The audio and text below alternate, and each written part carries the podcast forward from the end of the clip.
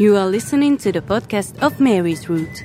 The Mary's Route between Mariazell and Csíksomlyó, Czestochowa and Medjugorje connects the sacred places, natural and cultural treasures of Mary.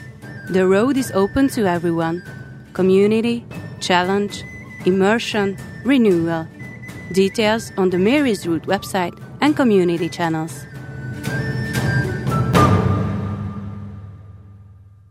Bishop János Székely's The Way of Mary, The Way of Enlightenment, Step 7 Mercy. A certain man was going down from Jerusalem to Jericho, and he fell into the hands of thieves, who took his clothing, gave him cruel blows, and when they went away, left him half dead. And by chance a certain priest was going down that way, and when he saw him, he went by on the other side. And in the same way a Levite, when he came to the place and saw him, went by on the other side.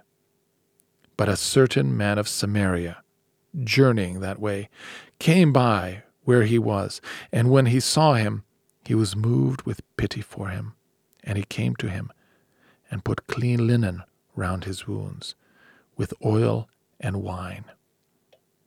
And he put him on his donkey, and he took him to a house, and took care of him.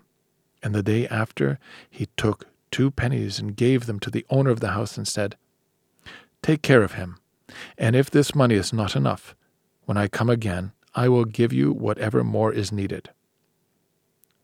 Which of these three men, in your opinion, was neighbor to the man who came in the hands of thieves? And he said, The one who had mercy on him. And Jesus said, Go and do the same. St. Luke 10 30 to 37. The way of Jesus is the way of love and mercy.